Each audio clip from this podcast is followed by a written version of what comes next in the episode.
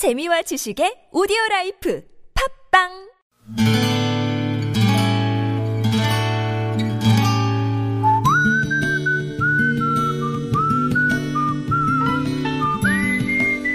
여러분 기억 속에서 여전히 반짝거리는 한 사람. 그 사람과의 추억을 떠올려보는 시간, 당신이라는 참 좋은 사람. 오늘은 서울시 강동구 길동에 사시는 임수견 씨의 참 좋은 사람을 만나봅니다.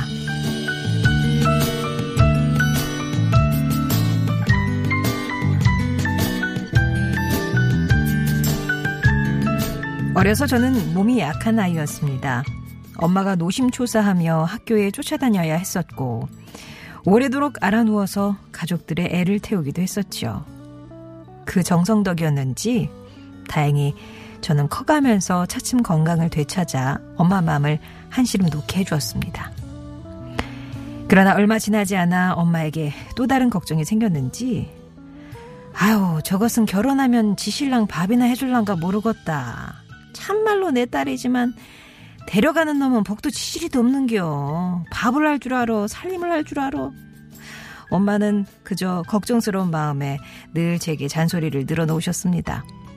그럴 때마다 전 특유의 코맹맹이 소리로 엄마의 가슴을 더듬으면서 엄마 나 잘할 수 있다니까 두고 보면 알잖아 엄마 걱정 안 시킬 거야 하면서 어리광을 피우곤 했습니다.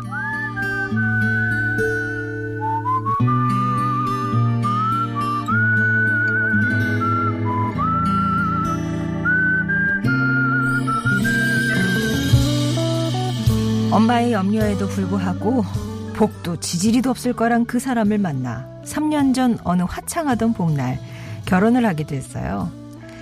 신부 대기실 문을 열고 들어오신 엄마는 입으로는 아우, 남의 집 귀한 자식 밥 굶기면 안 되는데 어쩌냐 하셨지만 눈에 가득 눈물을 담고 계셨습니다. 저는 그런 엄마의 눈물을 닦아드리며 엄마 나 잘 살게 걱정하지 마 하며 손을 꼭 잡고 같이 눈물을 흘렸습니다.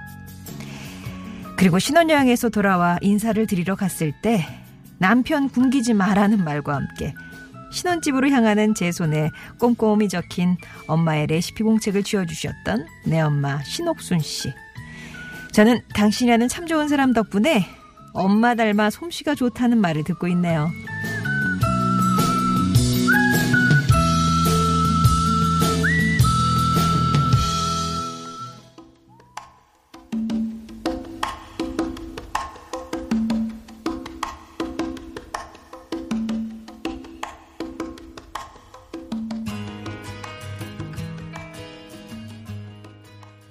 나이도의 땡큐였습니다. 3748번님, 예, 신청곡이었어요.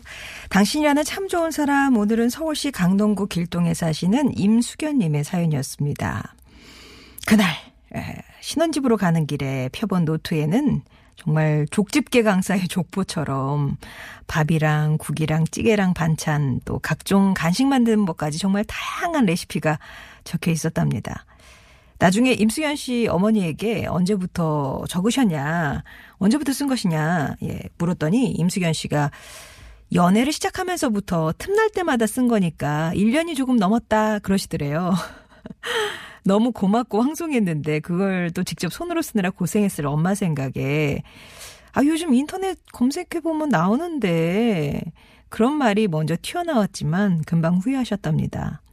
그러나 워낙 요리에는 초짜라 엄마 레시피대로 해도 맛은 전혀 달라서 나름 실패도 많이 하셨대요. 그렇게 그러니까 3년이 지나니까 요즘은 남편의 인정도 받고 시댁에 가면 거침없는 칼질에 시어머니 놀라게 하고 있다고요. 늦게 배운 도둑질은 날 새는 줄 모른다고 요즘은 또 돌 지난 아들 이유식 만드는 재미 아주 재미를 붙이셨답니다. 이게 다 엄마 덕분인 것 같다면서 이런 말 전해달라고 하셨어요. 엄마, 신랑 밥 굶기면 어쩌냐던 엄마의 걱정 이젠 안 하셔도 될 것 같아요. 그러니까 이제 제 걱정 말고 두 다리 쭉 뻗고 주무시는 거 알죠? 그리고 이제 엄마 건강 잘 챙기셨으면 좋겠고 사랑해요 라는 말씀 전하셨습니다. 임수견 씨께는 레몬밤 다이어트 선물로 드릴게요. 송정의 좋은 사람들 3부는요, 이렇게 여러분 추억 속에 당신이라는 참 좋은 사람 사연으로 함께 합니다. 여러분 인생에 크고 작은 영향을 주었던 사람과의 소중한 추억들 얘기 들려주시면 되는데요. 오늘 어머님은 정말 임수견님께 하나의 점 같은 존재가 아니라 그냥 쭉 직, 직선? 음, 직선 같은 그런 영향을 끼치신 분이 아닐까 싶네요. 가족 얘기도 좋고 동료 얘기도 좋고 이웃 얘기도 좋고 여러분의 얘기 들려주시면 됩니다. 당신 참여라고 참여 신청 메시지만 보내주시면 저희가 연락드릴 때 어떤 사연이에요? 라고 풀어주시면 되고요. 음성 편지 매주 금요일에 배달하고 있는데 이것도 음성편지 네 가지만 보내주시면 저희가, 저희가 연락드리도록 하겠습니다. TBS 앱이 열려 있고요. 50원의 1호 문자 메시지 우물정 0951번 무료 모바일 메신저 카카오톡 이용하셔서 참여 의사 먼저 밝혀주세요.